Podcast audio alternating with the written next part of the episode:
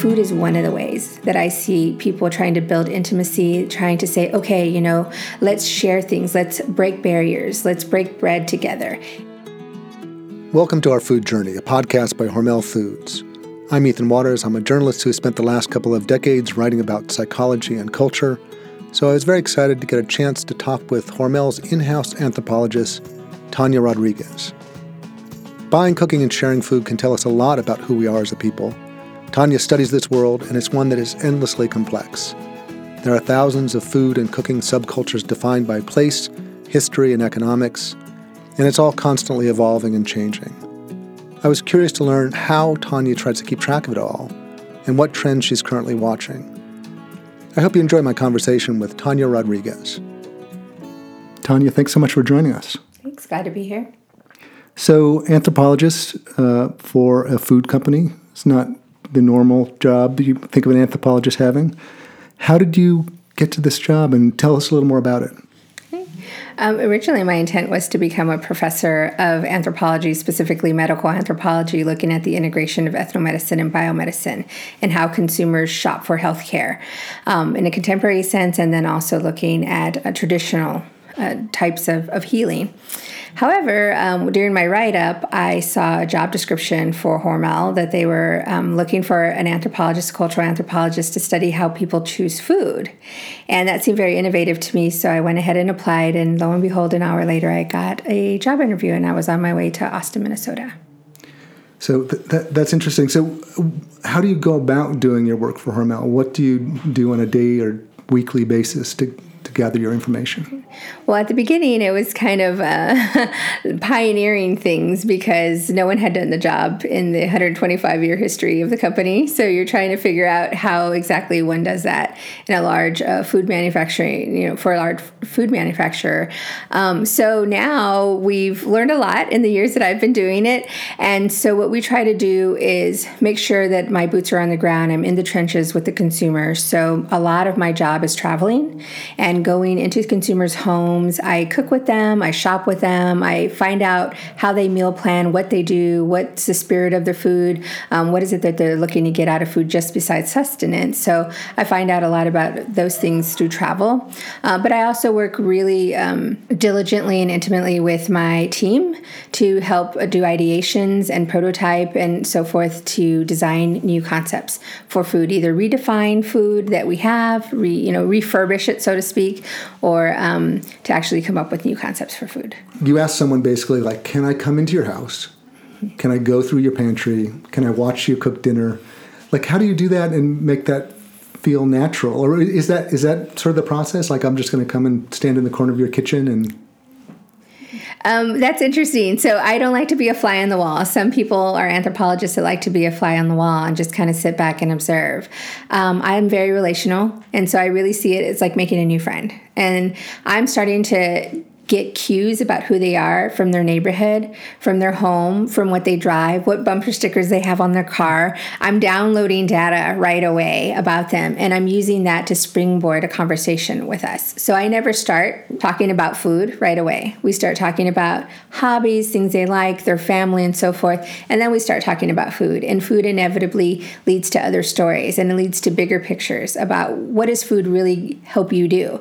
Well, food helps me show love. Oh, well, I really try to f- cook food quickly because really what I want to do is spend time. So you you you hear about the dynamics, the different dynamics and the different roles food play because you hear about the larger story of what the consumer is trying to get at. So my job is to facilitate really a friendship.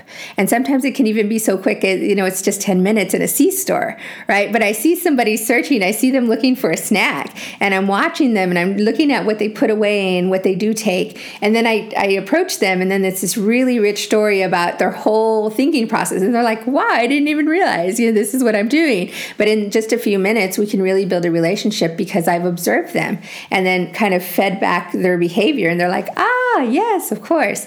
So um, really i'm looking to to make friendships. That that makes a lot of sense to me.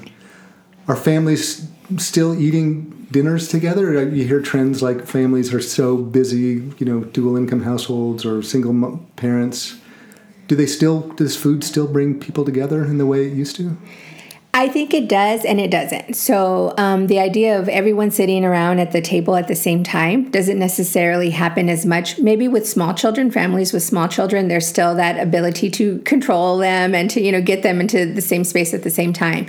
But as you see uh, families with older kids that have activities, different things, um, it's a little bit more sparse but what I will say is that there's a meal being cooked for everybody.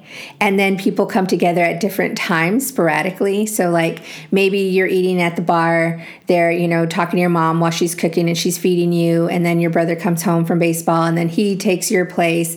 And then dad and her eat, come and sit down together. So, it's a table, but not necessarily the traditional table, but definitely the idea of bringing a family together around nourishment. You know, that idea of I'm cooking for my family still exists.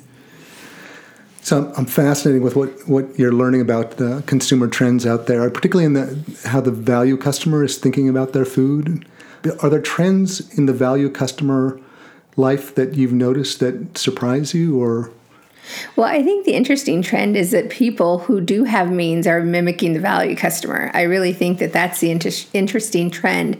Um, we have tended to think that the value customer wasn't interested in health per se, but they were doing a lot of from scratch cooking because they couldn't afford a lot of the convenience items and so forth. So that's why we see a lot of the fresher foods, a lot of the vegetables, because yes, you know, they're needing to do the more economical, more carb based, starch based foods, but they're looking to brighten their foods with vegetables vegetables and so forth. And so you see a lot of one pot meals and things like that, more economical meals, um, meals that can be stretched. But now you see the people with means trying to mimic some of those dishes because they're they're also looking for high flavor, um, practical foods as well. And so I see them mimicking the, the value consumer in that way.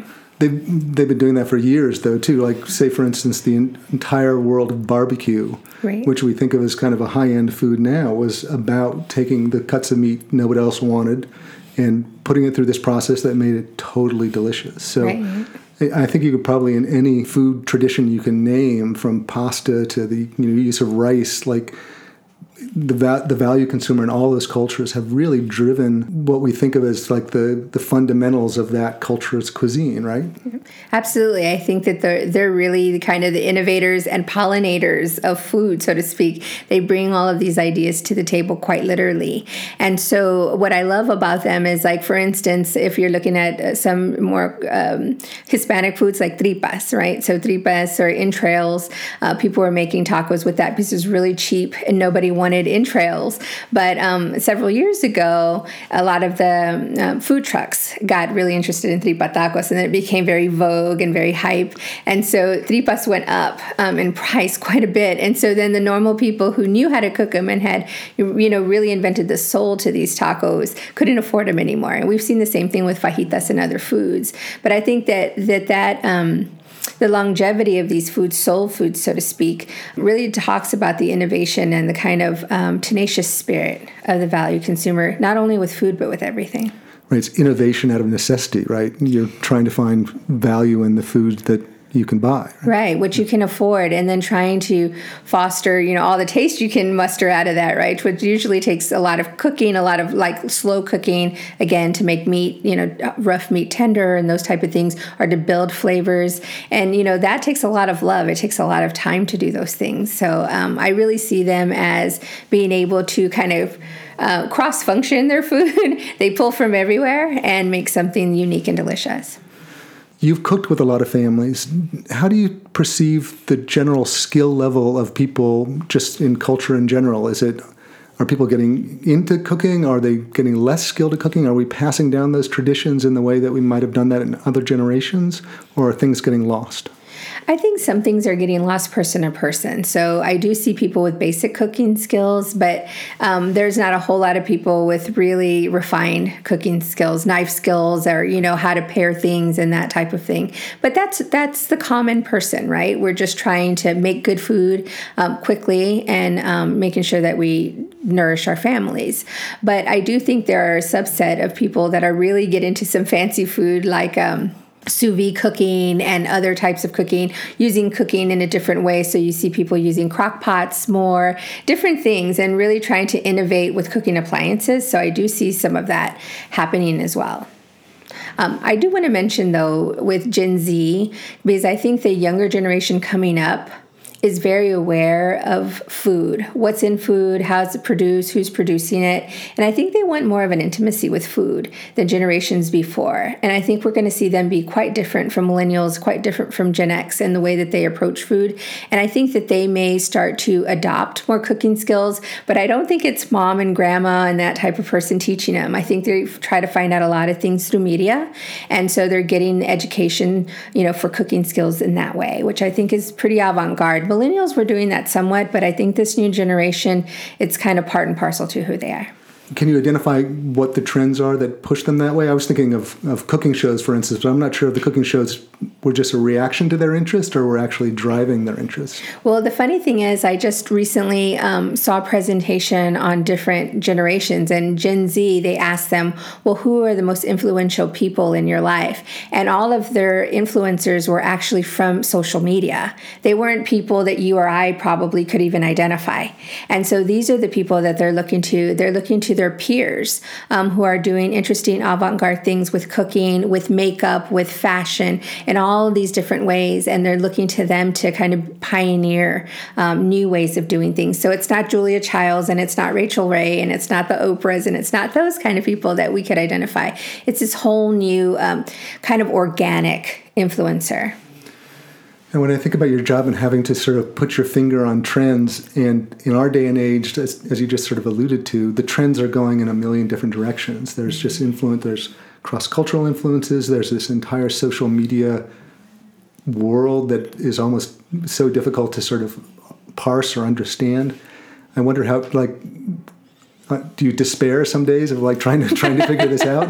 well, it's it's interesting. I think um, so. If I had to identify things, I would talk about risk.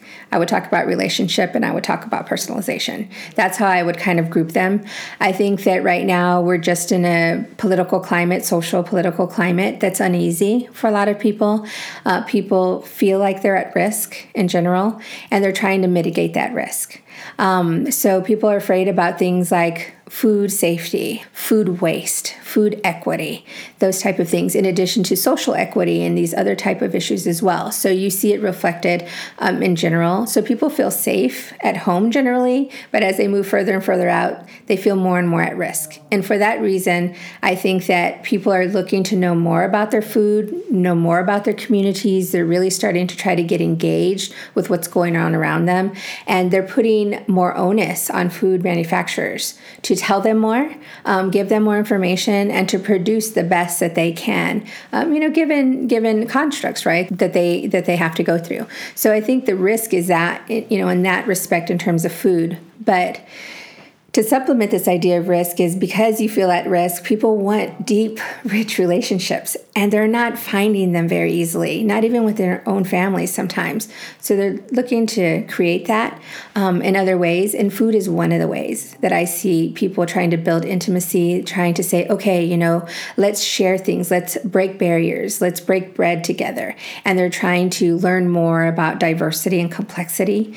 Um, so I see food moving in that direction, very global. Um, mixology you see it in drinks too where people are bringing together things that don't seemingly go together but um, they try to create new things.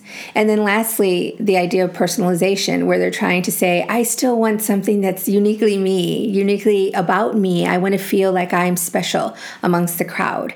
And they do that with food as well. And so we see people moving into very personalized diets wanting to know more about how their body functions like with the microbiome getting that tested getting their dna tested tested, trying to figure out, am I, you know, um, lactose intolerant? Am I, you know, uh, bad with gluten or whatever it is that they're trying to find out about themselves? So we see them doing that with food, but I think that that's reflective of a larger desire to be special, uh, for to understand themselves intimately, for other people to understand them in that way. We've certainly seen a lot of uh, interest in food as medicine, food, uh, functional foods. Do you feel that's that's a trend that you see out there? Do you feel like that's a fad or something that we're going to see from here on out? Well, I think that it's not a trend at all. I think that it's something very old, uh, very ancient. I think that. Um, people throughout Mesoamerica for sure, you know, in my anthropological research have always seen the benefits of food, uh, different functions that they that they provide. Like for instance, yerba buena is very popular in Hispanic culture because it calms the stomach. So it's a tea. It's an herb that you make into a tea. So we've known for centuries and centuries, you know, that this this food functions in this way. And you can go to any culture and they will also have their native herbs and native plants and so forth that are foods, but also have very distinct benefits.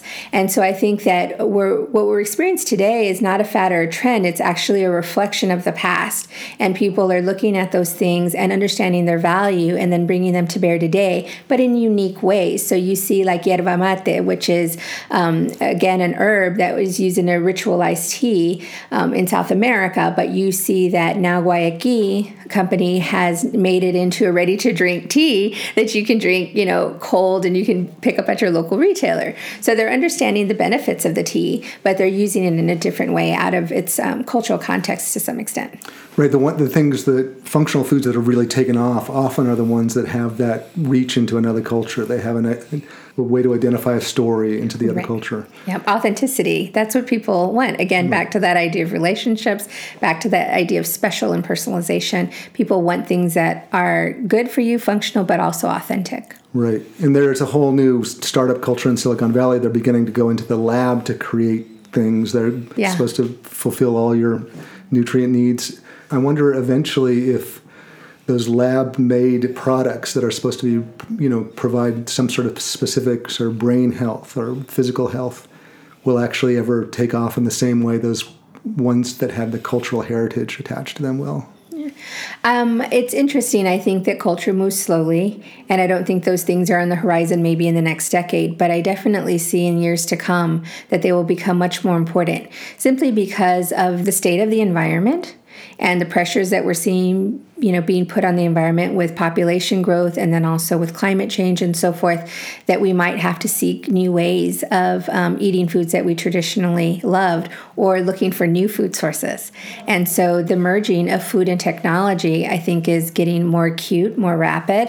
And um, i don't see that as completely out of the question in terms of um, people's cultural adaptation to it. I think again, necessity is the mother of invention, and sometimes uh, we may we may be in a circumstance that we may need to try something new, whether it's with alternative meats, lab grown meats, uh, plant proteins, or things like liquefaction of meals. So I'm curious about restaurants uh, in uh, low so- socioeconomic communities. Are there trends there that you see that you find interesting? I think that restaurants are really trying to get families in, right? Everybody's kind of suffering, um, you know, in terms of, of losing business to other ways of uh, procuring food. But what I do see happening is a lot of family value specials. So um, places that are in the barrio are usually like, let's say, a fish place. A, fa- a fish place will have a family value option that they know the types of families that are coming in to give them that, you know, really good experience and filling experience at a good value. See the same thing with chicken places, the same thing with taco places, that they're really understanding that there's different size families coming in here and they have like a manager special that will accommodate them all. So I do see that happening more than individualistic, you know, where everybody's ordering their own plate. It's kind of like one dish for everyone um, type of idea that that I see happening there in that in restaurants. That's lovely. What, going back to that uh, issue of food equity, what do you, what trends do you see? Are you hopeful about the world of food becoming more equitable in our time, or are the trends pointing in a different direction? I think that people are becoming more aware of food inequity. I think that, um, for instance, with food waste, people are becoming aware like, wow, I have excessive com- consumption and I throw all this food away and they're starving people. And so I should use more of my food. So I think they're becoming more aware in that way. Um, but in the infrastructure of changing inequities, I don't think people are as passionate about. I think they're willing to eat less or eat differently or maybe, you know, have a different package if it's not going to affect someone else's food sources and that type of thing. But people don't typically want to be inconvenienced. Um, what I'm really hopeful about, though, is channels for how people can procure food through Amazon, through other kind of direct shipping, through um, some of the even the meal prep services that are a little pricey now but getting more affordable that they can reach people that are actually geographically um, in a food desert and so that you know food can get to them easier. But i think we're still a long way from understanding the complexity that creates hunger. And we can um, hear a story and feel sorry for that person but i don't think we're at the place where we want to change a lot of our inherent behaviors. Not to go hungry but to really understand that there are people who do not have the same socioeconomic status that you do and for that reason, they don't have access not just to food, but to healthcare and to a lot of other things. And that's a harder story for the consumer to take. Yeah. When you talk about the value customer, what are we talking about in terms of, um, say, they have a family of four? How much do they have to spend on that dinner for like the lower 10% of the socioeconomic ladder? So the government does establish certain guidelines that talk about what is considered poverty, right, and what you should be spending on a meal. Um, but I can tell, so I don't know those off the top of my head. What I can say it intuitively as a social worker, people are wanting to spend maybe ten bucks to make dinner, you know, and ten bucks doesn't go far when you're trying to feed a family of four, especially if you have teenagers, right? You know, everybody's technically an adult. That's hard to feed people on maybe ten bucks, but I would say that it was usually when once you once you were hitting ten dollars, you really needed to be able to you know make a claim to to the consumer to say no, really this is going to stretch or this is going to do something else for your family. Um, they're pretty strapped. I mean, you think about that. You're you know only talking about two fifty a person. That's not a lot. I've got to say, I really like the idea of your job because you know something we take sort of supermarkets for granted how we eat food we all have our patterns of eating food but the way we do it as a culture is really deep and fascinating, interesting. There's so many layers to it, and there's so many mm-hmm. messages in there, and I just like the idea that you're out there trying to figure it out a little bit at a mm-hmm. time. I know that all those issues go to the creation of Vital Cuisine, and like then, which is designed for people going through chemotherapy to bring that the joy of food back to them during this really physically and mentally difficult time. I know you worked on that project as mm-hmm. well, right? So that must have been deeply moving to see to talk to those people about their what they were going through at that time of their life Absolutely. And just seeing how um, illness affects not just the patient, but the family. And especially if it's a mom who's doing the, the majority of the cooking, and now she can't taste as she's cooking, or she can't enjoy what she has cooked with her family. And so there's so many layers that go into illness, you know, and how the person is coping physically, how they're coping emotionally, all with food. Just profound stories. You know, I had a foodie who was 31 who had lymphoma, and he was and they would have these battles in their kitchen, him and his friends, as like Iron Chef battles. And he had traveled the world collecting wine and just in love with food. And now everything tastes metallic to him. So he he just can't eat anything. And so just giving him another option was really rewarding. And I, I really enjoyed that. But even simple things like a healthier snack, a better for you snack, like our natural choice snack line, even that is something a win, right? It's helping somebody make a better choice. Like, okay, I'm not doing so well, but I've got that one good thing that I did for myself today. And to me, that's elevating your day. And that's what we want to do at Hormel. I think that's absolutely right. I mean, you have, you, especially we're again up here in Napa Valley, you have a lot of food purists. These ideas mm-hmm. that there's only one way to do it, and you can only have this type. It's got to be this super organic farm to table, which is great. Which is great for if you have the income to do it and you live in Napa Valley. It's fantastic. But then there's this idea of like, what do, you know? Everyone has to eat every day, and they have to do it on a budget.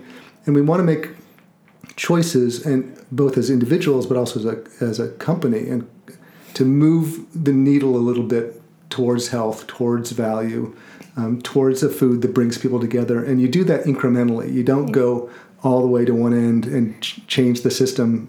You do it day by day. And I think we do that as individuals, but I also think that that's what companies like Hormel are trying to do. Right, exactly. And I think, I mean, I saw that with my grandma using spam and eggs, right? Because she didn't feed us an off brand, she fed us spam. And it was just a little bit of spam, you know, per kid with, you know, a, a taco of, of spam and eggs. But it was that little bit of quality, a little bit of zhuzh, a little bit of something better, you know? So even not just the, the health aspects, but the quality aspects that you're getting something nice. You know, I watched a woman make her own homemade chili with rice and some home cooked beans and some hamburger meat, but she put a can of Hormel chili in there because she said that's really the flavor I want to achieve, but I don't know how, and I can't buy a giant, you know, giant cans of Hormel chili. So I'm putting all these leftovers in here with that can, and that's what makes it. And that's powerful for me to think that that to her is elevating her chili to the best. And that's what we want for people to feel like they're getting the best they can get consumers have so much information about the value of food and the health of food and what's good for them, what's bad for them, different forms of diets, but it's just coming at them, you know, over the internet. Certainly, there's more information than you could possibly handle. I'm wondering if that just leads to a general sort of confusion out there, or if people are getting good information or bad information. What do you think? I think there's certainly that top 10% of influencers that know where to find the good information. They know how to filter through all of the bad sources and find the primary sources and the research and so forth. So I think they're definitely they definitely exist. But I think the vast majority of consumers are absolutely inundated with information. And so I think it's really important that we cut through some of the the cacophony of sound, so to speak, of all these voices to really help consumers understand what they need and what's best for them. And so I see some of this confusion around protein. Consumers understand that it's a building block of good nutrition. They're not absolutely sure what it does, but they know it does something good. And then you ask them, well, how much do you need? And they're like, I don't know. How much do your kids need? I'm not sure, but I know a lot, you know? So if it says protein, I'm going to get it. But they don't really understand the complexities of, of the protein or the amount. And so that's something that we can help filter out the noise and give them more credible information so that they know, you know, a resource to go to. But you see them do that with even calories. Um, you know, some with who are taking care of elderly or sick patients are like, I don't know, the doctor told me to, you know, just ply them with calories, but you know, all they want to eat is milkshakes, and I'm not sure that's the right thing. And so they get confused about, okay, I know it's a lot of calories, but I know that they need to be meaningful calories. And so you see them struggle a lot when you're in interviews to try to make the distinctions. Tanya, thanks so much for talking with us today. Thank you so much for having me. I enjoyed it. So that about wraps it up for us. Uh, I'm Ethan Waters, been talking with Tanya Rodriguez, anthropologist at Hormel Foods. For more information, go to hormelfoods.com and please join us again next time.